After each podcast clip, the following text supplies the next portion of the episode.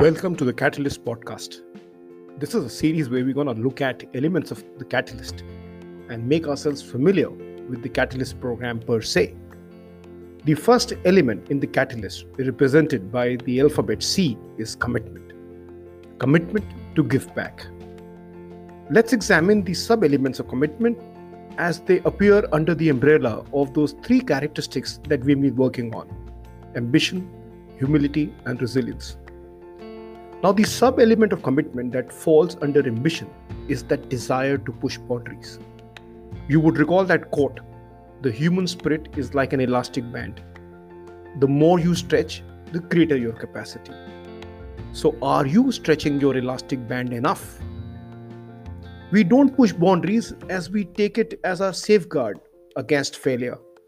We convince ourselves to stay content with what is. As a catalyst, we need to push ourselves to see what can be. So don't be restricted by limits. Don't get caught up in status quo.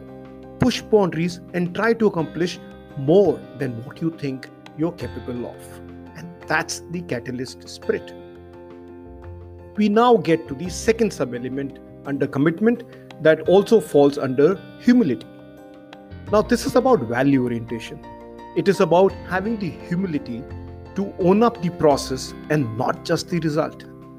The sooner we learn to enjoy the journey and pursue something for the process of getting there instead of the reward on the other side, the sooner we'll find our mojo.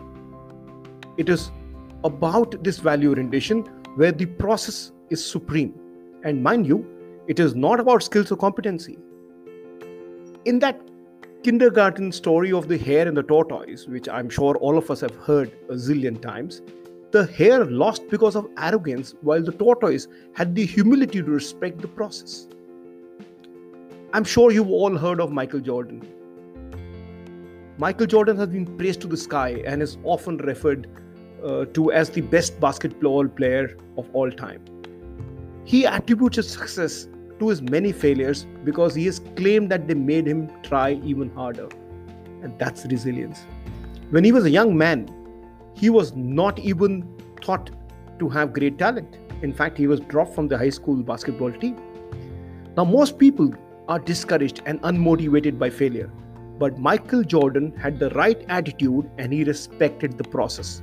He was, reportedly, always the first guy on the practice courts and that happened throughout his career. Even when he was actually riding that wave of glory, he would still make it a point to be the first guy on the court.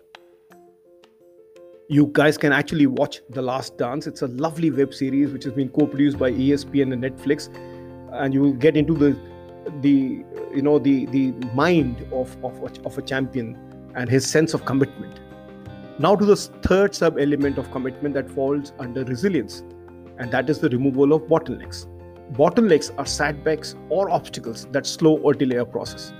As a catalyst, you can remove bottlenecks by doing a few simple things. Clarify to yourself what is the role of your function.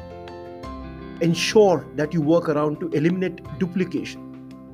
Focus on value creation. Clarify expectation and master the art of giving a feedback that is developmental and not a critique. And likewise, develop the knack of accepting that feedback and working to improve and develop yourself. It is likely that some of these attempts may not yield the best results initially, and that's why it comes under resilience. That is about constant and consistent endeavor of about rising from failure, and that is removal of bottlenecks. So, as a catalyst, we have to have the commitment to push boundaries, to own the process, to remove bottlenecks. And we tick mark the first element of the four elements of being a catalyst by following these three sub elements which lead to commitment. We will look at the other three elements in our other episodes of the CATALLYST podcast. Stay tuned.